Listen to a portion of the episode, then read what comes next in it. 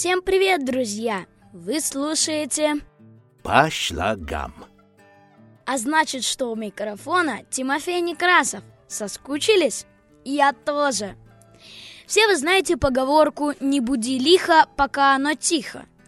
Есть еще не очень стихотворный вариант «не буди лихо, пока он тих». Что же такое лихо или лих?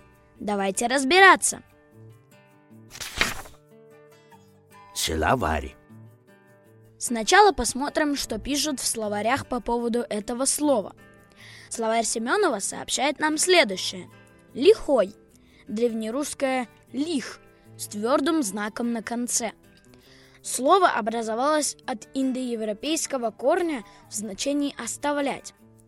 В древнерусском, старославянском языках слово имело следующее значение – чрезмерный, лишний и плохой. Современное значение этого слова. Первое – удалой, бесшабашный.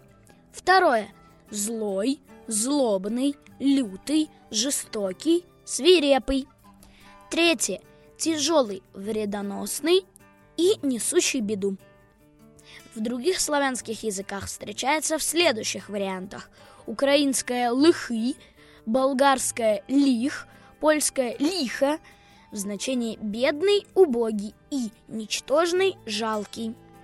Производные от «лихой» – «лихо», «лихач», «лихость».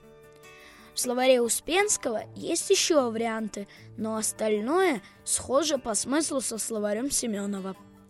Лихой очень близко к лишней. Ведь вернуть с лихвой значит с излишком, избытком. Самым древним значением слова было чрезмерно обильный, избыточный, как в игре «Третий лишний». Потом оно стало означать плохой, злой, враждебный. В самое последнее время возникло новое значение – до излишества удалой – лихач. Какой можно сделать вывод? Лихо – это что-то плохое и злое, при этом может быть удалым и бесшабашным. Чтобы окончательно разобраться со словом «лихо», давайте заглянем в мифологию. История. В славянской мифологии известно существо или дух по имени Лиха Одноглазая. Уже страшно? Да, и недаром. Описывали лихо по-разному.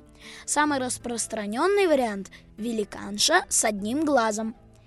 Впрочем, в некоторых сказаниях лихо предстает перед нами невысокой старушонкой, у которой, однако, сил не меньше, чем у любого великана – Исследователь Владимир Ильич Коваль в своей книге «Народные представления, поверья и приметы» так рассказывает о лихе. В восточнославянской мифологии воплощение злой участи, горя и несчастья. Представлялось в виде бабы огромного роста, с одним глазом. Живет лихо на старой мельнице или в лесу, спит на кровати из человеческих костей. Лихо на своем пути валит деревья, засыпает реки и озера – не проявляет пощады ни к зверям, ни к человеку. Все встречные живые существа лихо разрывает на части и съедает. у, -у, -у жуть какая! Лихо Одноглазая обладала практически супергеройскими способностями. Представляете, как рассказывается в славянских легендах, оно могло узнать все страхи, живущие в подсознании человека, после чего использовало их против него – также лихо одноглазая владела гипнозом и отличалась коварством.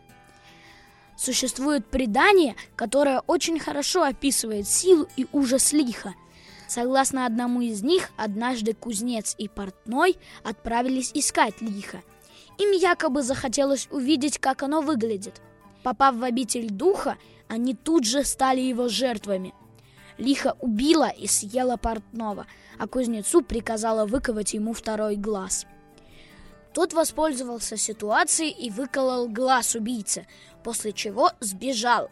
Уже на полпути к деревне кузнец вдруг заметил торчащий из дерева топор с золотой ручкой. Он, соблазнившись таким сокровищем, решил взять с собой инструмент, но рука прилипла к ручке топора. Да так, что не оторвешь! Тут ослепшая лихо и догнала кузнеца. Не уйдешь от меня, обманщик!» Пришлось кузнецу использовать свой острый нож, который был у него с собой. Им он отрезал свою руку и чуть живой пришел в деревню. «Вот», — сказал он, — «повидал я лихо, товарища моего оно съело, а я без руки остался. Ого-го!» Это интересно. В некоторых легендах отмечается, что у Лиха есть три дочери. Клыкастая, когтистая и третья, имеющая и клыки, и когти. Его друзьями являются всевозможные бедствия и горести, что могут напасть на человека. У папы нет такой отбивки, озвучу сам. Еще интереснее! Очень неожиданно, что главный враг лиха – это леший. Тот очень не любит, когда в его лесу на его территории хозяйничают посторонние. Там, где лихо столкнулась с лешим, остаются поваленные деревья и помятые кусты. По слогам. На сегодня это все. Надеюсь, было интересно. Подписывайтесь на все каналы, связанные с по слогам, а особенно на мой. Не забывайте, что по ссылке в описании к этому выпуску на всех платформах есть ссылка на папину книгу про дракона Филиппа, которую можно послушать вместе с родителями. Минутка рекламы завершена. Прощаюсь с вами. По слогам с вами разговаривал Тимофей Некрасов. Пока-пока!